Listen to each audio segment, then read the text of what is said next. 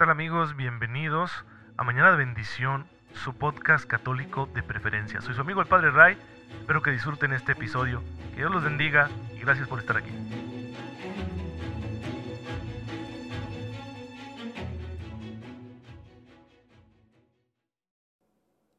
Muy feliz jueves eucarístico, queridos hermanos, bienvenidos a su podcast católico favorito, Mañana de Bendición. Soy su amigo el Padre Ray, espero en Dios que se encuentren muy bien les envío un cordial saludo, un fuerte abrazo y mi mejor deseo de cada mañana. Que tengan ustedes una fe muy viva que les ayude a descubrir la presencia de la gracia de Dios en sus vidas y que la aprovechen en los detalles pequeños y grandes que Dios vaya a permitir en el día a día y que así podamos nosotros seguir los pasos de Jesucristo nuestro Señor hasta alcanzar la vida eterna, la gloria del cielo, porque esa es nuestra esperanza, nuestra patria definitiva. El día de hoy, además de ser un jueves en el que la iglesia nos invita a tener una mayor y particular veneración por la presencia de Jesús en la Eucaristía, estamos celebrando la fiesta, eh, la memoria de Nuestra Señora del Rosario, que anteriormente se llamaba Nuestra Señora de las Victorias, es decir, se veneraba a María con ese título.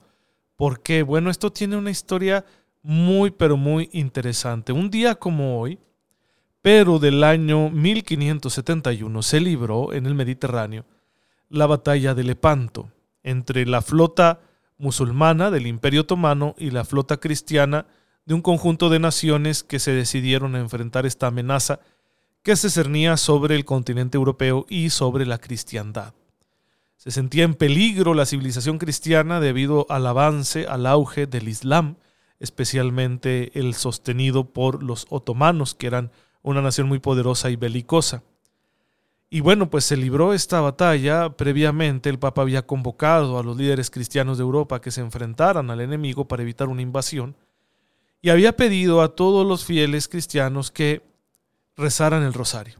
Una devoción ya, ya conocida, ya extendida, una devoción que se formó en el siglo XII y que fue muy promovida por Santo Domingo de Guzmán y ya en el siglo XVI pues ya se encontraba bastante arraigada, así que pidió el Papa San Pío V que se rezara el rosario en todo el mundo católico. Y, así fue. La gente se puso a rezar, salió la flota cristiana a enfrentar a la flota musulmana, iban liderados por don Juan de Austria, hijo eh, ilegítimo de Carlos V, del emperador Carlos V, hermano del entonces rey Felipe de España, y él puso una nave, una nave muy especial, una nave capitana, en la que, que me parece iba dirigida por el almirante Andrea Doria. Y fíjense que en esa nave iba una imagen de la Virgen de Guadalupe, porque se le habían hecho llegar a su capitán desde América, desde México, le habían hecho llegar una réplica de la imagen de la Virgen de Guadalupe que se había aparecido unas décadas atrás acá en México. Entonces, qué interesante, ¿no? Todo muy mariano, la presencia de María defendiendo a la flota del pueblo de Dios y bueno, pues van a enfrentarse a la flota musulmana. Yo sé que esto les resulta extraño. ¿Cómo que una guerra entre, creyentes? Pues sí. Sí, la verdad es que el Islam amenazaba no solo políticamente a, a Europa, sino también religiosamente. Ahí donde el Islam gobernaba, el cristianismo tendía a ser apagado y en ocasiones violentamente. Así que estamos hablando de una legítima defensa del pueblo católico. Que, no estamos faltos de culpas, por supuesto que no. Digo, naciones cristianas hacían esto unas con otras constantemente. Ese es el problema de nuestras realidades políticas y sociales, que a veces la fe no las impregna de manera suficiente, la fe cristiana, el Evangelio, como para que vivamos en armonía y seamos pacíficos. Pero en este caso teníamos un ejemplo de una legítima defensa. Pues bueno, Juan de Austria, Andrea Doria manejaron eh, mejor la batalla que sus rivales otomanos, y terminaron venciendo a la flota enemiga. Y entonces se salvó la cristiandad. Ya el imperio otomano no se recuperó de esa derrota naval y dejó de ser una amenaza. De ahí en adelante iría disminuyendo cada vez más eh, para la cristiandad. Su flota ya no sería la misma, después sufrirían otras derrotas posteriormente, una en Malta, otra en Viena, y ya no serían una amenaza para el continente europeo, sino que al contrario irían retrocediendo cada vez más hasta desaparecer en el siglo XX. Pero esa batalla fue muy relevante y por eso se estableció ese día, 7 de octubre, la fiesta de Nuestra Señora de las Victorias, que posteriormente sería cambiada a fiesta de Nuestra Señora del Rosario. Así que bueno, esa es la historia que hay detrás de la celebración que tenemos el día de hoy de Nuestra Señora del Rosario. Hay que entonces tomar el rosario para luchar nuestras batallas y obtener la victoria. Hay que invocar a Dios por, la, por medio de la intercesión de María para que podamos salir victoriosos de todas esas luchas que tenemos, porque todos las tenemos. Siempre hay situaciones, hay peligros que amenazan la salvación, la serenidad de nuestras almas, y pues hay que emprender esas batallas, pero con el rosario en la mano. Y bueno, pues todo gira en torno a Cristo. Es Cristo el centro del rosario, no es la Virgen. Eso es muy interesante. Claro que, que estamos acercándonos a Cristo en el rosario mediante el amor, el cariño, la intercesión de María. Pero quien está en el centro es Cristo, porque toda la gracia de María tiene sentido en relación al misterio de Cristo. Sin, sin Cristo no, no hay eh, una gracia en María. Todas las gracias las ha recibido en orden a que es la madre del Hijo de Dios, del Verbo encarnado. Por eso hay que conocer bien a Jesús, porque todo gira en torno a Él. En nuestra fe Él es el centro. Hay que conocerlo bien para amarlo más y para servirlo mejor. Y por ello estamos haciendo esta reflexión teológica acerca de la persona del misterio de Cristo. Ya hemos dicho muchas cosas de su identidad.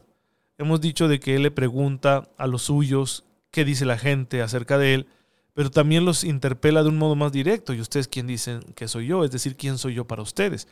Y ellos van dando sus respuestas, esas confesiones, esas profesiones de fe de las que yo les he hablado, pero que aún son inmaduras porque aunque están diciendo algo verdadero, en realidad aún no entienden bien la misión de Jesús.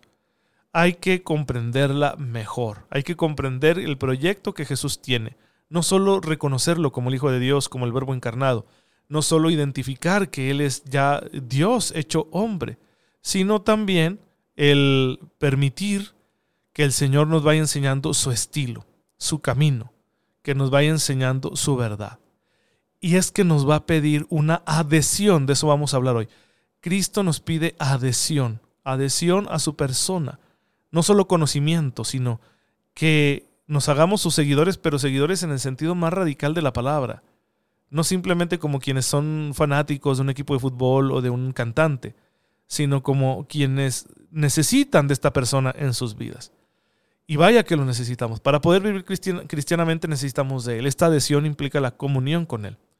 Por eso encontramos frases en el Nuevo Testamento, especialmente en los Evangelios, donde Jesús habla de esto. Y es una forma muy fuerte de hablar, que quizá por eso muchos judíos no se animaban, porque podrían a lo mejor entender que la interpretación que Jesús hacía de la ley de Moisés era la mejor. Yo estoy seguro que muchos judíos de su tiempo llegaron a esa conclusión. Pero no se decidieron a hacerse sus discípulos porque implicaba tener que necesitarlo a Él. Sí, porque pues es Dios, o, es Dios o es, es un loco, ¿no? No hay de otra.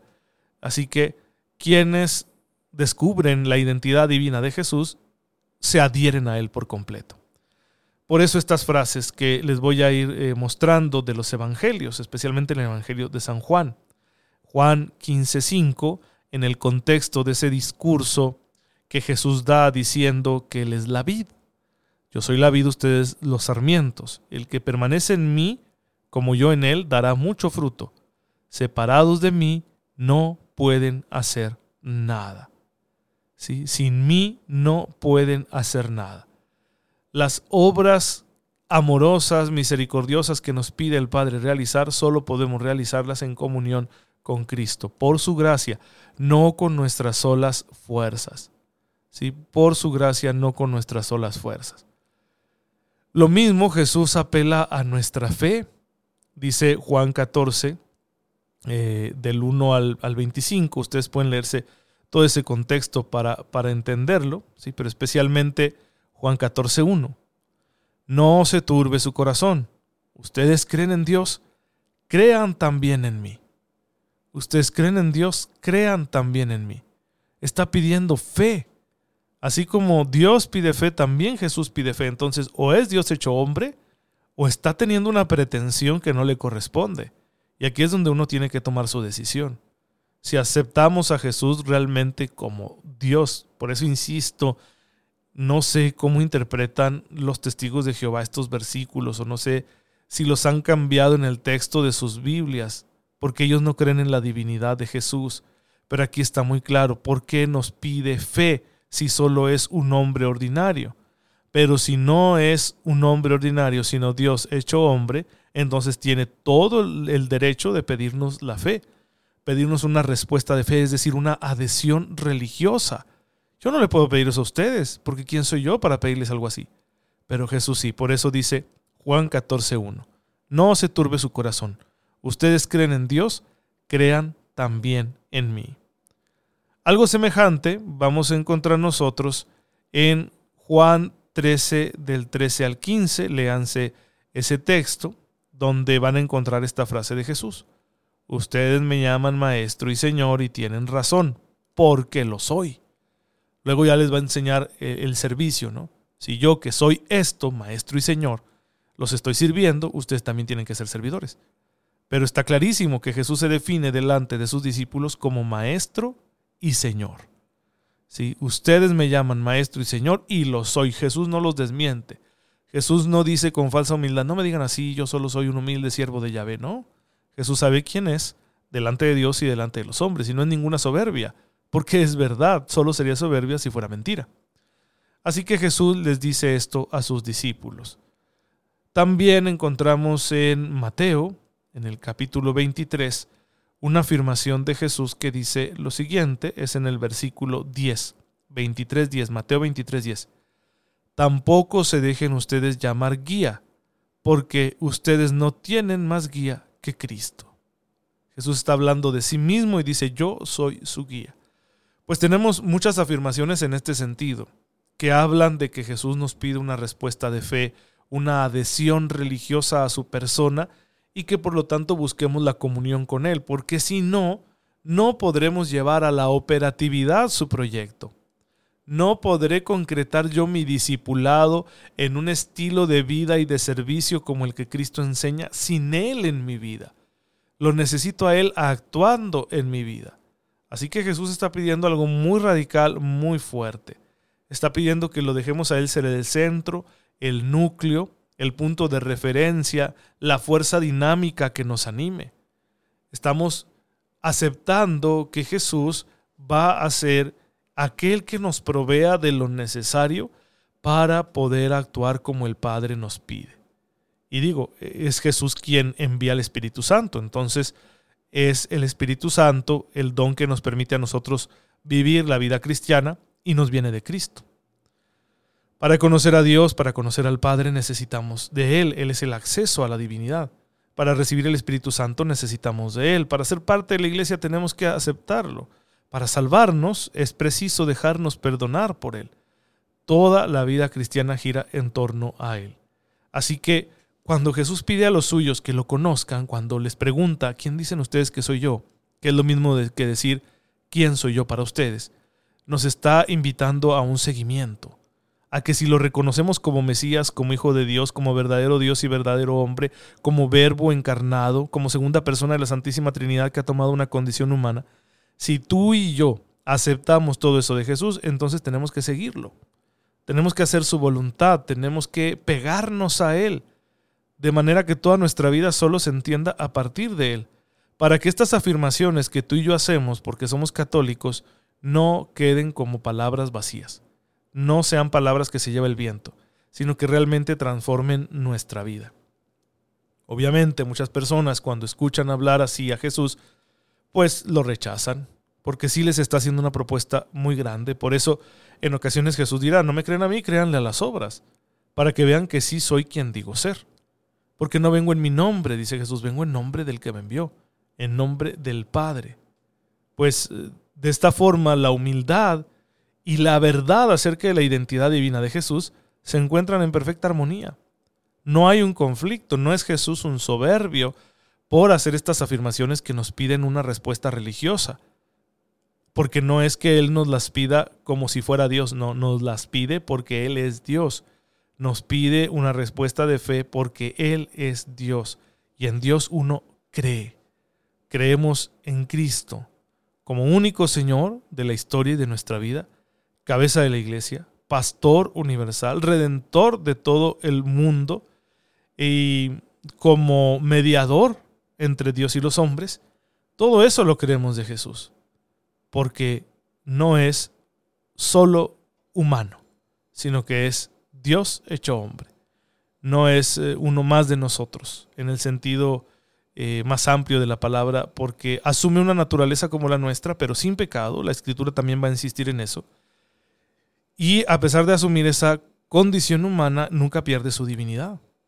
Por eso San Pablo dice, en la cita que yo les daba ya antes de Colosenses 2.9, que en él habita corporalmente la plenitud de la divinidad. Así que si Jesús es Dios, tiene todo el derecho de pedirnos esta respuesta, esta adhesión religiosa, tiene todo el derecho de pedirnos que le entreguemos todo nuestro ser. Así como dice el primer mandamiento, que hay que amar a Dios sobre todas las cosas, ¿sí? amarlo con todo el corazón, con todo el alma, con todas las fuerzas, con todo nuestro ser. Así hay que amar a Jesús.